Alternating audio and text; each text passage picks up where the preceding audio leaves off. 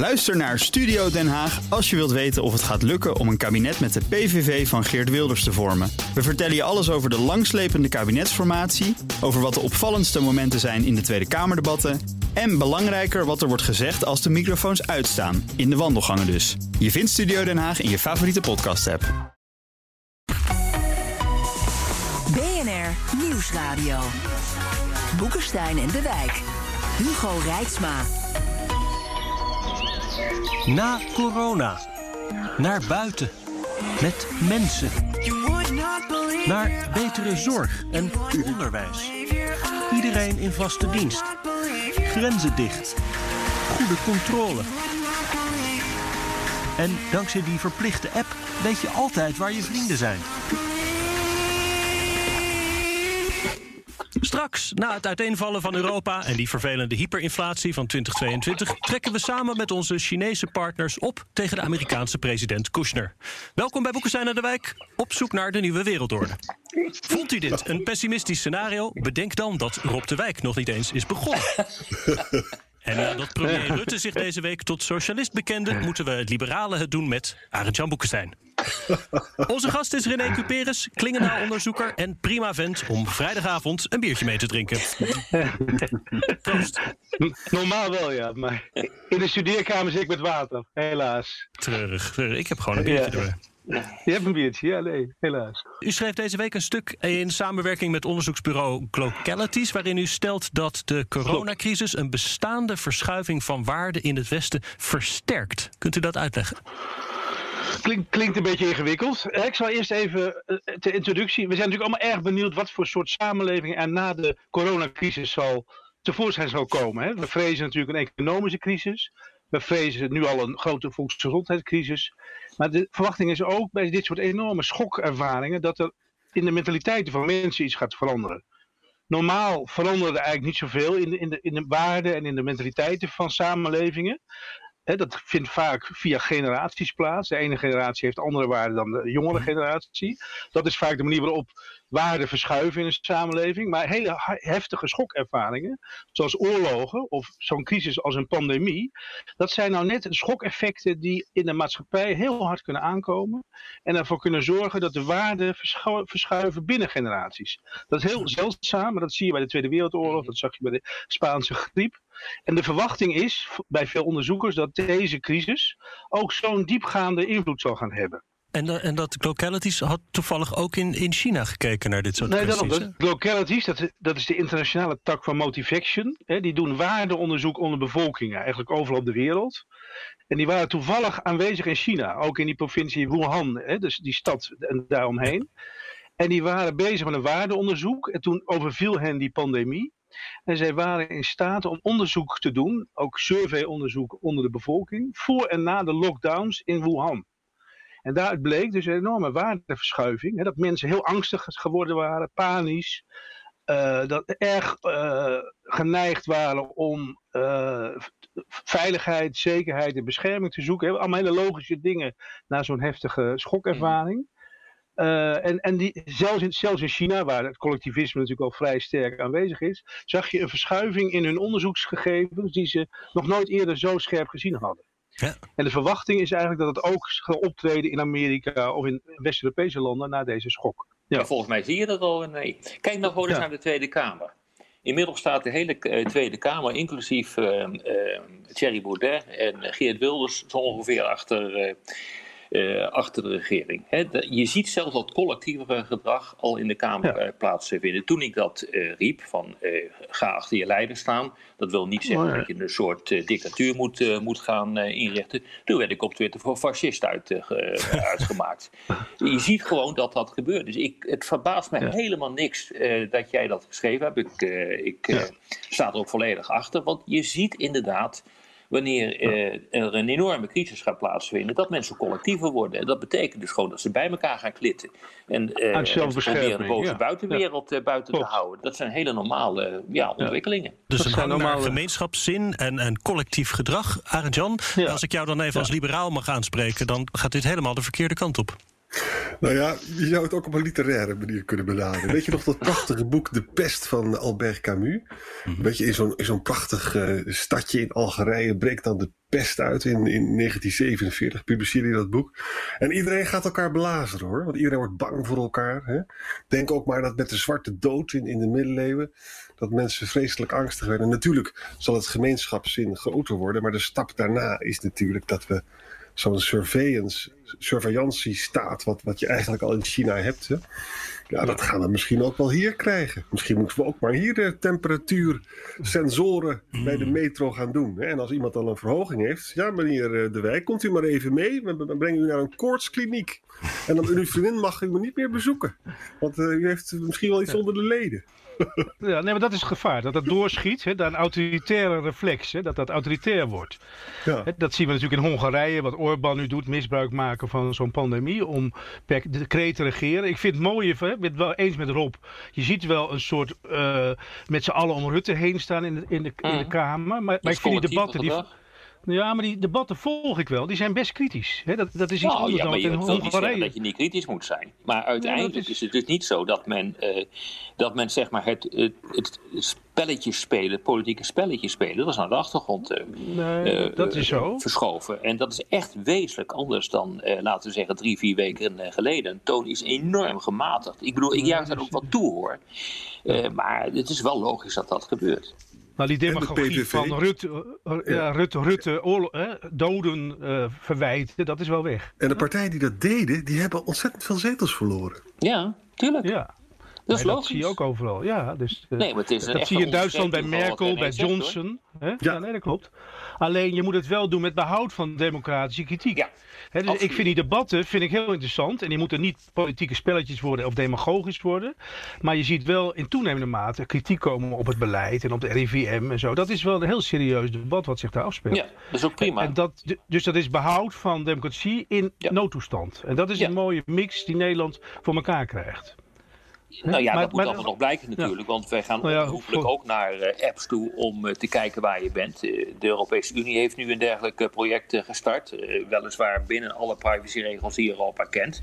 Maar we gaan die kant wel op. Nou, je hebt net Orbán al genoemd. Ik bedoel, hier in Frankrijk gaan we echt nog een stuk verder, omdat hier de boel echt helemaal dicht zit.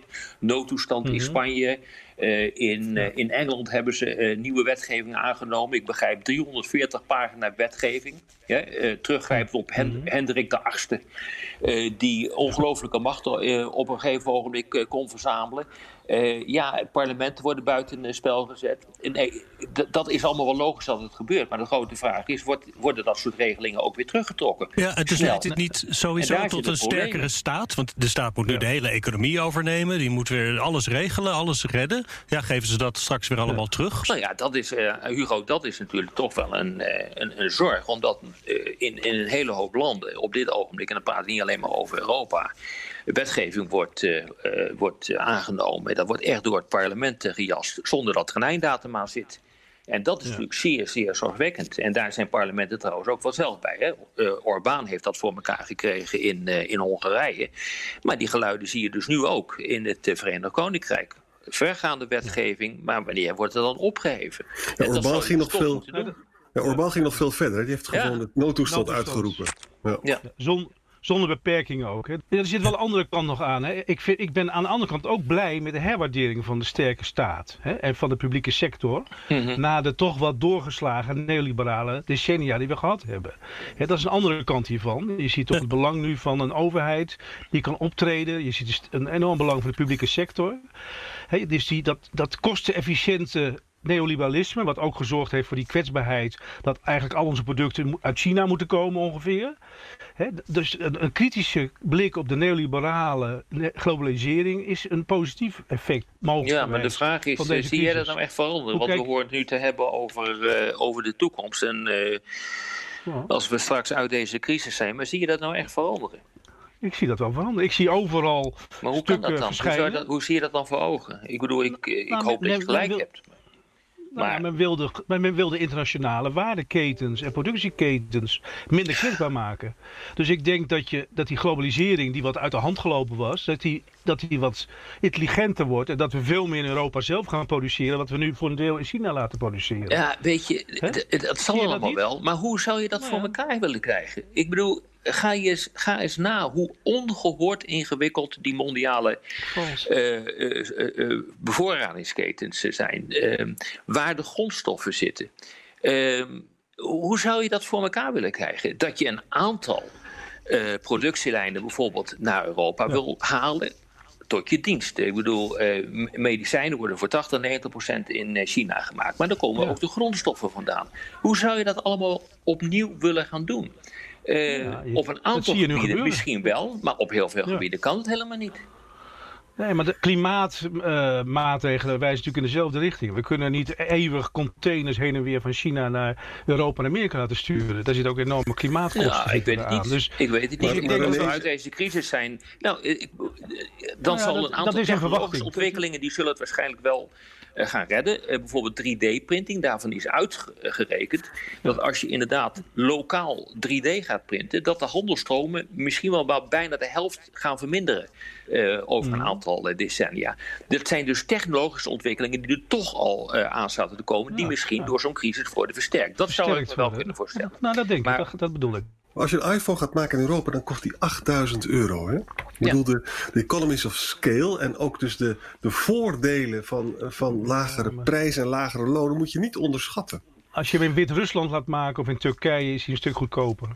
Ja, maar, ja, maar is misschien nog steeds de dubbele. Maar kunnen die mensen nou dat net zo goed als de Chinezen het kunnen? Dat weet ik niet. Hè? Ik bedoel, uh, dus je betaalt er een prijs voor als je de arbeids, internationale arbeidsdeling verandert. Ja, daarom, daarom, moet ik nog zien of dat gaat gebeuren. Ten meer omdat ik denk dat uh, na deze crisis de hele wereld op een lager niveau, uh, lager economisch niveau, gedurende behoorlijk lange tijd gaat Zeker. doorsukkelen. Dan kan je niet zeggen van oké, dan halen we gewoon alles terug naar Europa wetende dat je een behoorlijk percentage extra moet gaan betalen voor de producten die je moet kopen. Uh, dat, ik zie dat niet gewoon. Ik, zie dat gewoon ik zeg niet, alles, hè? ik zeg niet alles. Maar het is wel een heel groot debat, groot debat in Amerika nu, dit. Hè? Dat is een ja. debat in Amerika. Maar ook hier in Nederland hoor. Ik, ja, uh, ik word regelmatig gebeld door journalisten die zeggen: van, moeten we niet alles terughalen? En moeten we niet de kritische spullen terughalen die, uh, die we, naar, uh, die we allemaal hebben? Ja, wat we niet meer gaan doen. Medicijnen, uh, blijkt nu. Moeten we hier niet gewoon grote voorraden gaan aanleggen van beademingsapparatuur? Nou ja, ik bedoel, ik zou zeggen, kijk eens gewoon naar de nationale risicobeoordeling. Daar staan 30, 40 verschillende vormen van onheil ingeplot. Gaan we dan, om al dat soort dingen te kunnen pareren, enorme voorraden aanleggen? Gaan we dan enorme voorraden oh, uh, wel meer dan hiervoor aanleggen, omdat we bang zijn voor een overstroming? Dat gaan we en er, niet er komt nog iets bij, Rob. Ja. De economische gevolgen van deze crisis zijn waarschijnlijk nog veel groter dan de gezondheidscrisis. ja. ja. En het kan dus gewoon echt zijn dat het, in, in, dat het min 10% groei zou zijn. Dat heb ik nog nooit meegemaakt. En min 4% hebben we één keer gehad. Ja. Nou, min 10% mhm. groei, dat betekent dus dan gaan we lekker bezuinigen op de gezondheidszorg. En op universiteit en op onderwijs. Tuurlijk, En, en als je dan ook nog eens een keer je supply lines kapot gaat lopen maken. Dat doen we niet. Dat, dat, dat is inderdaad een groot probleem. We worden gewoon veel armer. BNR Nieuwsradio. Boekenstein en de Wijk. Op zoek naar de nieuwe wereldorde. Dit is Boekenstein en de Wijk. En dat programma is natuurlijk niet zonder Arend-Jan Boekenstein en Rob de Wijk. Mijn naam is Hugo Reitsma. En onze gast, onderzoeker aan het instituut Klingendaal, René Cuperus, heeft ons uitgelegd over de neiging in een crisis tot linkser economisch beleid en misschien meer veiligheid, zoektocht naar het eigen gemeenschap. We worden dus na corona allemaal PVV'er, is mijn uh, voorzichtige eerste conclusie. Maar meneer Cuperus, u houdt zich uh, uh, bij Klingendaal ook bezig met China. Kan China de, de, de corona-puinhoop in de wereld straks gebruiken voor zijn propaganda, zoals je wel, uh, wel leest. Dat doet ze nu al. Wat je nu ziet is een enorme propagandaoorlog eigenlijk al rondom die coronacrisis tussen Amerika en China. Hè. Eh, vandaag niet voor niks Piet Hoekstra, de Amerikaanse ambassadeur hier in Nederland, hè, die gezegd heeft uh, hoe China bezig is om de coronacrisis te misbruiken voor eigen belangen en eigen doelstellingen. Hè, niet voor niks wordt in Amerika voortdurend gezegd dit is het China-virus of het Wuhan-virus. Men probeert heel sterk de schuld van deze crisis op China te schuiven. Omdat China zo succesvol is in zijn narratief, in zijn propagandaverhaal. Omdat het bij hun redelijk snel is opgelost. Hè, voor zover we de cijfers en de, en de feiten kunnen geloven over China. Uh, terwijl Amerika, naar mijn gevoel, voor een ramp staat. Hè? Ja, dat deze, denk ik ook. Ja. Deze crisis raakt Amerika in zijn, in zijn heel, Achilleshiel. Ja. Omdat die een heel slecht gezondheidszorg hebben. Heel duur, maar heel slecht uh, worden daar de, de gemiddelde Amerikaan door verzorgd. Uh, er is natuurlijk een enorm probleem met presidentieel leiderschap in Amerika, ja. politieke polarisatie. Geen sociaal vangnet. Geen sociaal vangnet. Dus het is een de, totale ramp voor Amerika. In de ogen van de wereld gaat China dit winnen. En je hebt al een mooie uitspraak van Carl Bildt, hè, die oude minister van, uit Zweden, Buitenlandse Zaken. Die heeft gezegd: de coronacrisis is de start van de post-American world. Dit is, dit is het moment waarop Amerika definitief afhaakt. Nou ja, dan hebben we dus dat, dat is dan in twee fasen en dat Is heftig, gebeurt er eigenlijk precies hetzelfde als na de uh, financiële crisis van 2019. Eh, ja. Uh, namelijk uh, een versnelling van uh, de afgang van de Verenigde Staten en de versnelling van de ja. opkomst van, van China. die er al was, maar die jongens, hierdoor we moeten het nog zien hoor. We moeten het nog zien, Ja. want het hangt er Nee, helemaal vanaf of, of China bijvoorbeeld getroffen wordt door een tweede, eh, tweede eh, Nee, crisis. Ik bedoel, je weet het gewoon niet, maar het, het zou kunnen. Tot nu toe lijkt het er inderdaad op te duiden. En als Trump dat zelf doorheeft, dat Amerika eh, veel invloed verliest, dan is een kat in het nauw, maakt rare sprongen. Maar ja, wat zou die willen? Dan gaat hij Iran aanvallen of zo, weet je wel.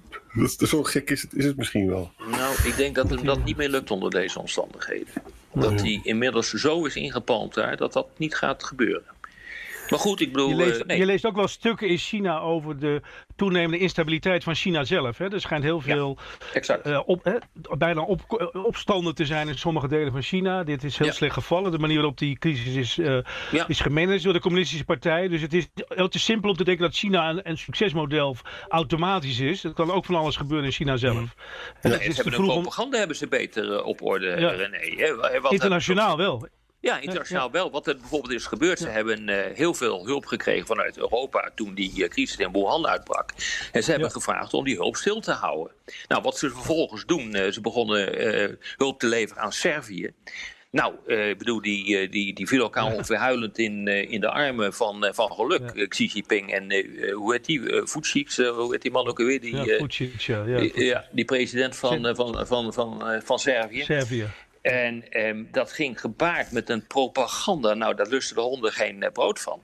Maar het is wel effectief. En dat is vervolgens ook gebeurd met, ehm, eh, Italië. met, eh, met, met, met, met Italië. Terwijl de hulp vanuit Europa, zowel naar Servië als naar Italië, groter is dan wat er uit China komt.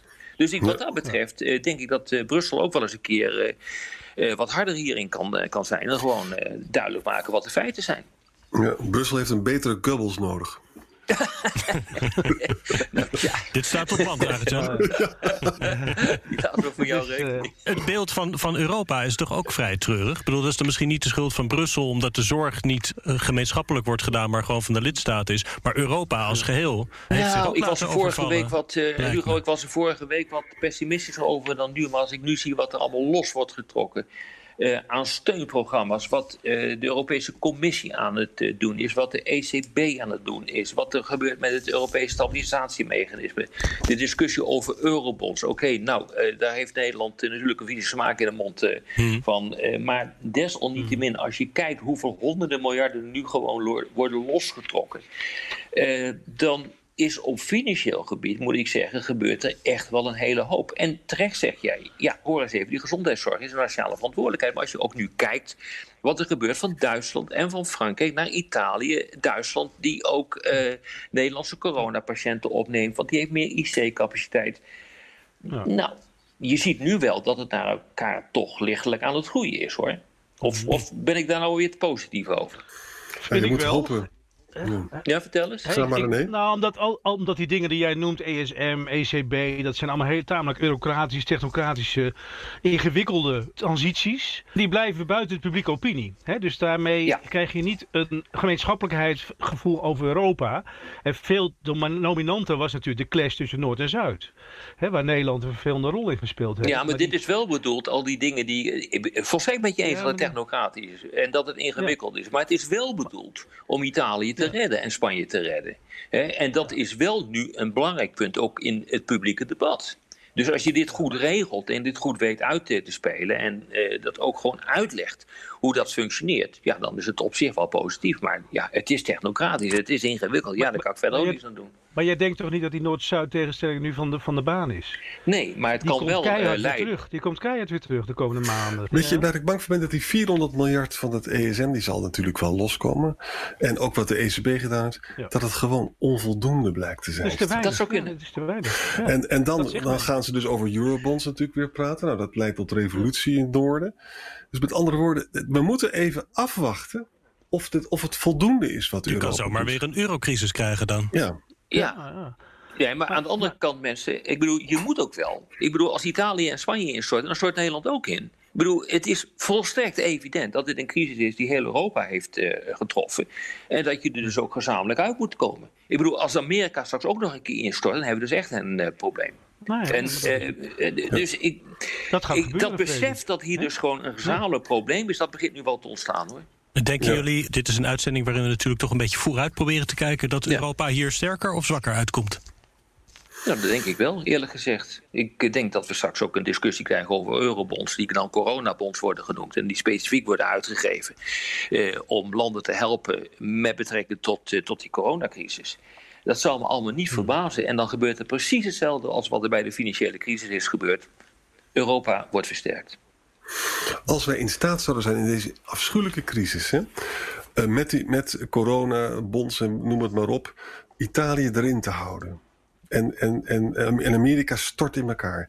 Engeland gaat ook heel slecht. Hè? Johnson ziet er nou, ook verschrikkelijk ziek uit. Nou, China moeten we natuurlijk nog even afwachten. Dan zou het kunnen zijn dat mensen gaan zeggen van... hé, hey, wacht eens even, Europa daar was ik erg tegen.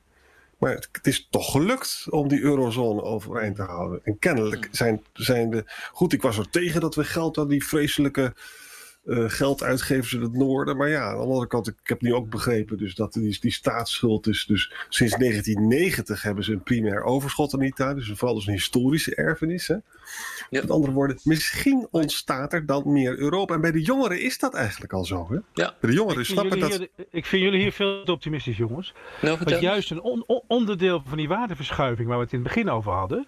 Hè, meer gemeenschappelijkheid, meer angst voor de buitenwereld.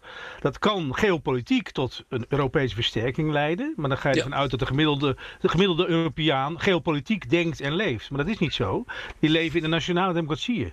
Ja. Dus die, die waardeverschuiving naar meer gemeenschap, meer collectieve bescherming, is een terugkeer van de nationale staat. Maar als we En- en- Italië nou wel redden, Oh ja. Dan, eh, stel je voor dat Europa Italië redt. Ja, maar Dan zou Noord-Italië dat- is rijker dan Nederland. Hè? Ik bedoel, ook dat beeld van een zwak Italië. Noord-Italië is, is rijker, luxer dan heel Nederland bij elkaar. Dus het, Ja. het idee, en wij lijden ook enorm. Hè? Wij zijn het derde land in Europa. Ook in aantallen eh, doden Ja. en slachtoffers. Dus ik vind pas ook op. Ook, wij zitten zelf in een enorme crisis à la Italië en Spanje. Misschien net iets minder, maar ook heel Ja. erg. Dus Klopt. pas op dat we het alleen maar over het buitenland hebben. En niet over onze eigen crisis. Voor de radio moeten we afsluiten, waarbij zij aangetekend dat als de gast tegen Rob en Arjan zegt dat ze te positief zijn, dan moeten we ons echt zorgen gaan maken. Ja, dat moet ons zorgen Podcast maken. gaan we nog even door met luisteraarsvragen. Luistert u op de radio, dan verwijs ik naar Apple Podcast, Spotify of bnr.nl. Ook vragen stellen of reageren kan op Twitter, BNR De Wereld. Jochem Duinhof. In tijden van crisis is een totalitair systeem dan een voordeel of een nadeel? China reageerde traag, maar rigoureus. Het is een voordeel in de tijd van crisis. Als je echt een pandemie hebt en je reageert goed als in een autocratie en je kan iedereen controleren, dan is het een voordeel. Ja, maar als je het in het begin, in het begin goed, eh, goed fout doet, dan is het een nadeel. En dat, is, Ja. en dat zien we dus nu in Wuhan gebeuren. En omstreken, waar toch, nou ja, dat heeft René net ook al gezegd, eh, waar toch de mensen zeggen van ja, maar dat is gewoon niet goed gegaan. En we worden besodemieterd. Dus het, alleen als de oplossing klinkt als een klok, dan is het een voordeel. Maar maak je Ja. fout, dan is het een geweldig nadeel en dan brengt het hele regime in gevaar. Ja. En dat, dat moet de geschiedenis leren hoor. Dat weten we gewoon niet hoe goed het is gegaan in eh, China. Ik vind het totalitair regime is altijd af eigenlijk, hè, per definitie. Ook al zou het, hè, dat, dat is ingewikkeld. Uh, omdat in het totalitaire regime ook een schijngelijkheid heerst. En vaak de politieke elite wordt bevoordeeld boven de rest van de bevolking. Wat in Nederland niet optreedt nu in deze crisis bijvoorbeeld. de hele, alle partijapparaties van die communistische partij in China worden natuurlijk met veel privileges buiten de coronacrisis gehouden. Dat soort mm. dingen spelen zich ook af in totalitaire regimes. dus in die zin is het heel moeilijk vergelijkbaar met zo'n rijpe democratie zoals wij hebben in Nederland. Uh, kijk, mij valt op, en dat vind ik een van de mooie lessen van deze situatie, dat hoe gehoorzaam relatief en hoe redelijk ook uh, zeg maar tamelijk uh, gezags ontspannen bevolking als de Nederlandse reageren op deze situatie. Ja, hoe dat is in de meeste Europese landen zo.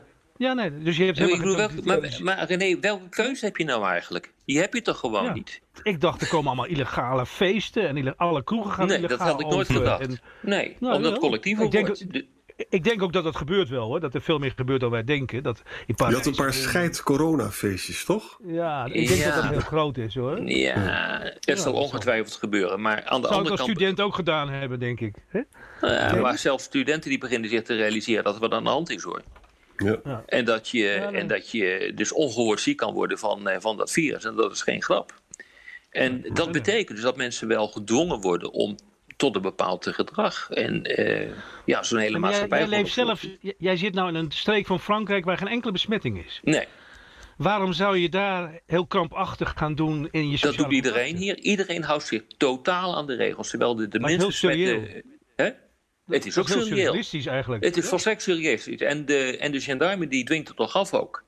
Dus het is volstrekt surrealistisch, maar het gebeurt wel omdat iedereen eh, probeert om juist te voorkomen dat hier dus ook besmettingen komen. Ja. En daarom gedragen ze zich zo. En uh, daar, uh, ik, ik zie dus niemand, echt niemand. Je ziet er mm überhaupt niet zoveel mensen, maar de mensen die je ziet, die houden zich allemaal aan de regels. Dat is misschien ook wel typisch Frans hoor, dat weet ik niet. Ja.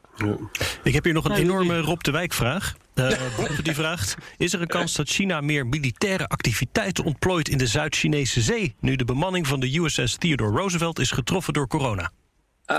Nee, dat denk ik niet. Ik denk dat er geen direct verband is met, uh, met dat uh, vliegkampschip.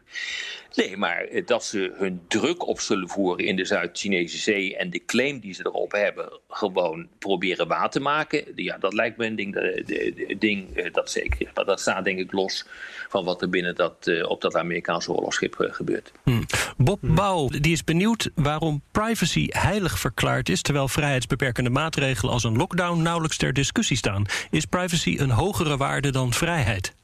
Dat is een goede vraag hoor. Is privacy een hogere... Dus er moet een balans zijn tussen die vraag, vind ik het. er moet een balans zijn tussen privacy en veiligheid. Dat wil zeggen, niet alles moet gerelateerd worden aan privacy, want dan zou het ten koste gaan van veiligheid. Maar als alles voor veiligheid gaat, dan is het zo dat iedereen precies weet. Dan weet mijn vrouw straks dat via, via de Google-coördinaten dat ik bij mijn minnares zit. Mm. Daar heb ik dus geen zin in. Dat is een risico. Ja. We hebben verschillende vragen. Uh, Moican en Limbo Trader. Zal de productie van medicijnen teruggehaald worden en, en eventueel andere strategische producten daar, daarna? Ja, we hebben het al eerder al genoemd. Ik denk dat het heel erg lastig is. Ik bedoel, het, uh, het ligt voor de hand. Het zou eigenlijk moeten. Het had ook nooit zo ver mogen komen. Maar probeer dat maar eens terug te krijgen. Omdat, en, de, en, en het punt is dat je nu te maken hebt met een land dat 80, 90 procent van de grondstoffenproductie domineert. Het is gewoon een monopolist geworden. En zo zijn er nogal een paar uh, zaken die we aan, uh, aan China hebben overdragen. Bijvoorbeeld uh, de productie, de, de, de, de, winning van zeldzame aardes. Die essentieel zijn voor de high-tech-industrie. Dat, dat, dat doet de rest van de wereld bijna niet meer. Zo 80, 90 procent is dat Chinees. Ja, dus je hebt te maken met een monopolist en probeer het maar eens weg te halen bij een monopolist. Dat is niet makkelijk.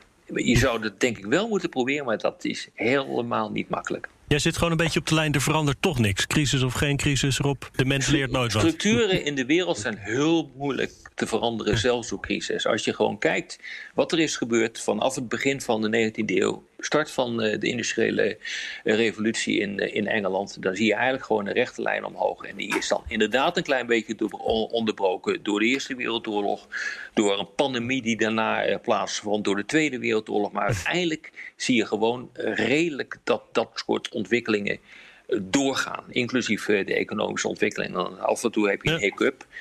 Maar het is dus niet zo dat, dat die wereld in één klap, zeg maar, 80, eh, 90 graden van, eh, van koers gaat, uh, gaat veranderen. Dat is gewoon nog nooit gebeurd. Ik, ik las een heel somber artikel van, van min 10% groei. En dan probeerde de overheid probeerde dan nog bedrijven te redden. Maar ze wisten niet of het zinvol had. Omdat het waren allemaal zombiebedrijven geworden. Waarvan ze niet wisten of het zinvol was om ze nog te redden. Nou, als je dat scenario doordenkt. Dan zijn natuurlijk ook die internationale, internationale supply lines zijn dan ook kapot. Hè? En als zo'n bedrijf dan kapot gaat, dan kan je natuurlijk besluiten van nou, dan gaan we maar paracetamol weer hier maken in plaats van in India of in China. Ja. Dus het is allemaal. Nee, maar jongens, maar het hangt er gewoon vanaf hoe lang dit duurt. Ik bedoel, als dit nog een jaar duurt, ja, dan komen we inderdaad in een scenario eh, terecht. Uh, dat is dus gewoon ongeveer einde der tijden. Uh, maar als wij gaan en Amerika gaat, gaat China ook. Dus ik bedoel, dan zitten we met z'n allen in hetzelfde uh, schuitje. Duurt het nog één of twee maanden.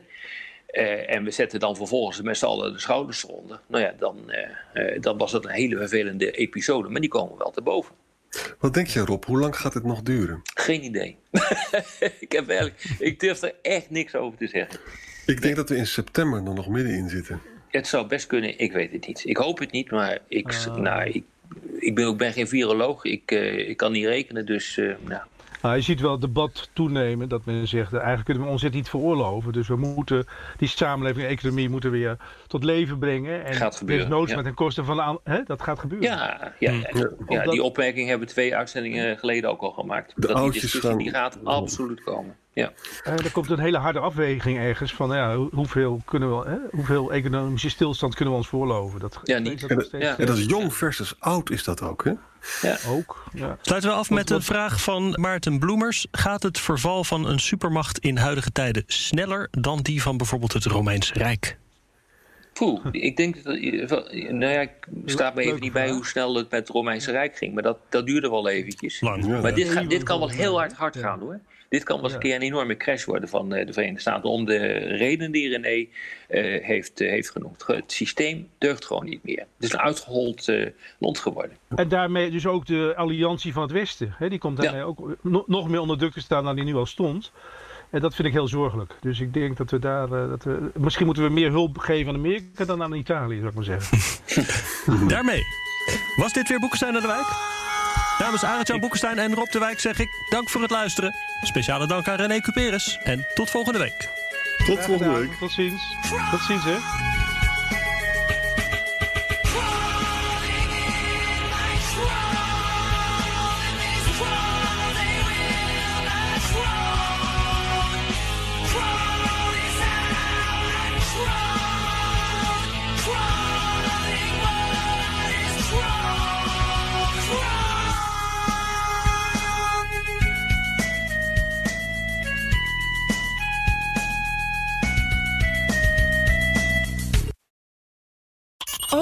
Edens vind je in de BNR-app. Je kunt BNR Duurzaam niet alleen live luisteren in de app, maar ook terugluisteren als podcast, zoals al onze podcasts.